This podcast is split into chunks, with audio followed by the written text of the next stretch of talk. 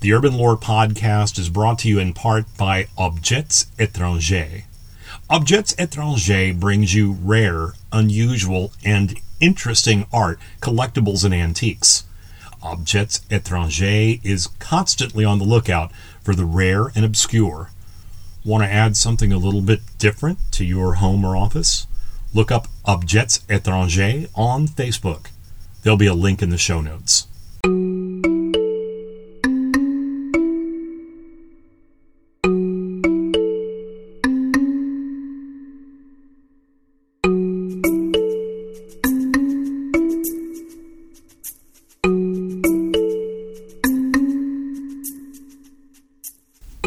Welcome back to the Urban Lore Podcast. I'm your host, Tom Castaños.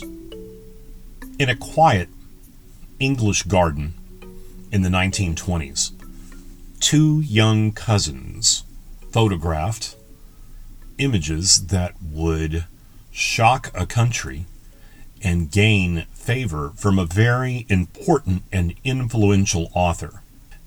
It's in 1921 that cousins Elsie Wright and Frances Griffiths photograph, take five photographs that allege to show that they are cavorting with fairies along a stream behind the family's property.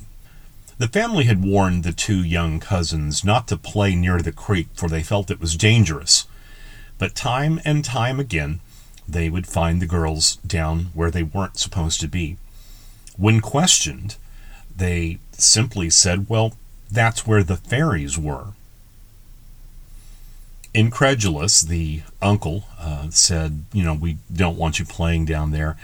But later on, the girls took his camera with them down to the creek, and lo and behold, uh, when the films were developed, or the plates, I should say, this is an early camera, there were two images of the girls with tiny little fairies.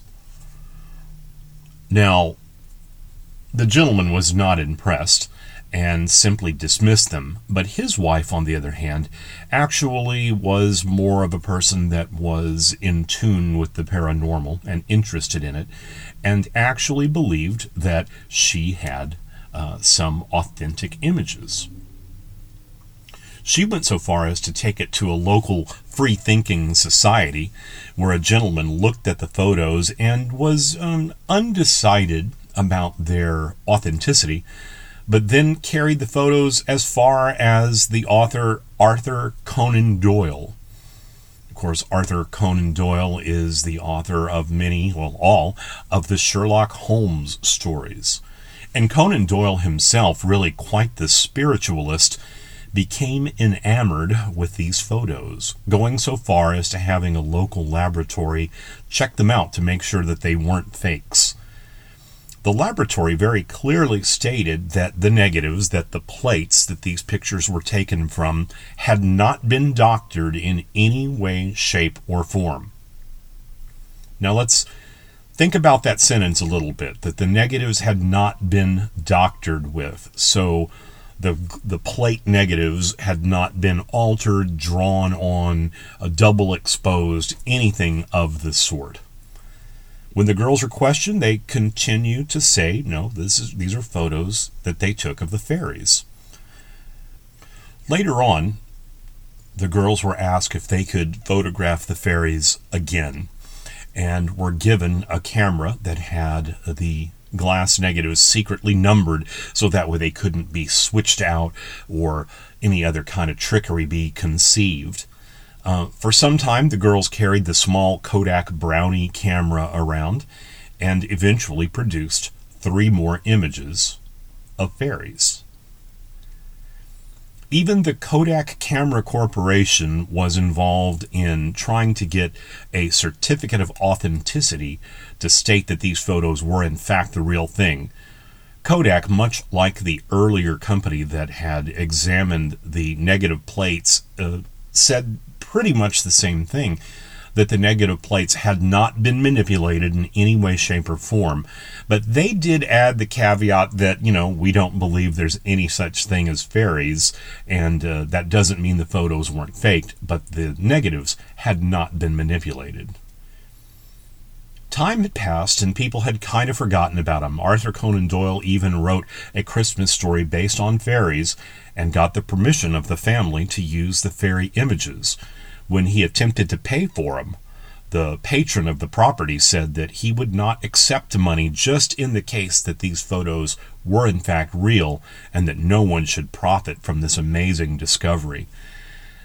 I think today, if someone had photos of fairies, the cash amount for those pictures probably would be the first thing in some people's mind, but not to this gentleman in the 19, probably late 20s by now. So the girls moved on. The fairy uh, excitement died away. Both married and both lived abroad for quite some time. It's not till a newspaper in 1966 tracks down Elsie and asked her point blank, Are these faked? All she would ever say is that they may have been figments of her imagination. Even in 1971, a television interview with Elsie um, cornered her and asked her the same question she had been asked many times in, his li- in her life Are these faked?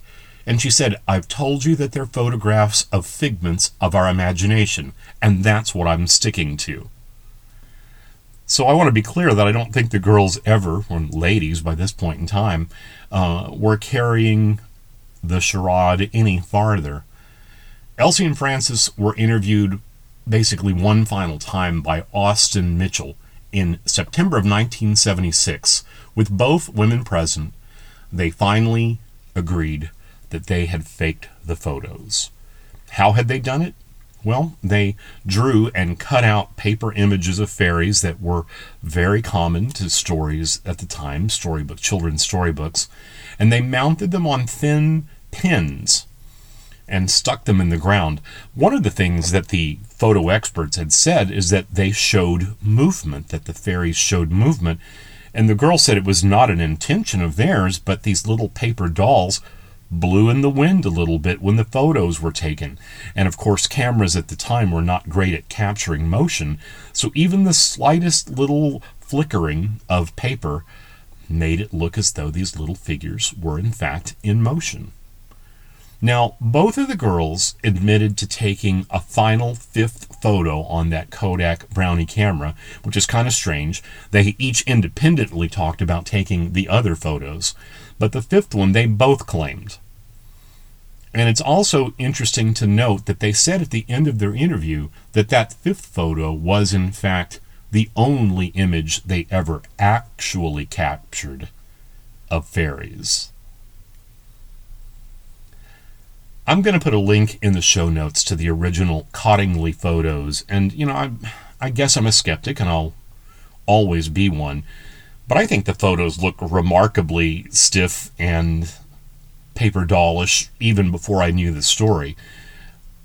And it leads one to wonder how some of the greatest minds of the time in that area could even be questionably thinking that these were in fact, fairy photos.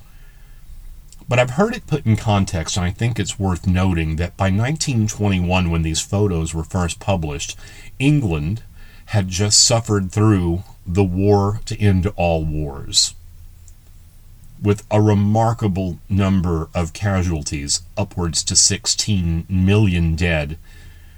I don't think it's beyond the idea that the good people of England simply wanted something good to be true. They wanted something magical. Elsie said right outright in an interview that she never once lied about this, and even when they tried to kind of suggest that the photos weren't real, that the public would step up and defend them and say, no, absolutely, it's this, or come up with a scientific reason for that uh, and that she was convinced that the people simply wanted to believe they were the fairies. So, what about that fifth photo? Were those the real fairies that the cousins took photos of? Have you ever seen a fairy? I'd love to hear about it if you had. Write us at Urban Lore Podcast, all one word, Urban Lore Podcast at gmail.com. Or you can also follow us on Twitter at Urban Lore Pod. We'd love to hear from you. Be sure and tell your friends about our podcast if they like to wander in the garden and look for fairies in the evening. We'd love to have them along. If you listen to us on iTunes, be sure and give us a five star rating. For the Urban Lore Podcast, I'm Tom Castaños.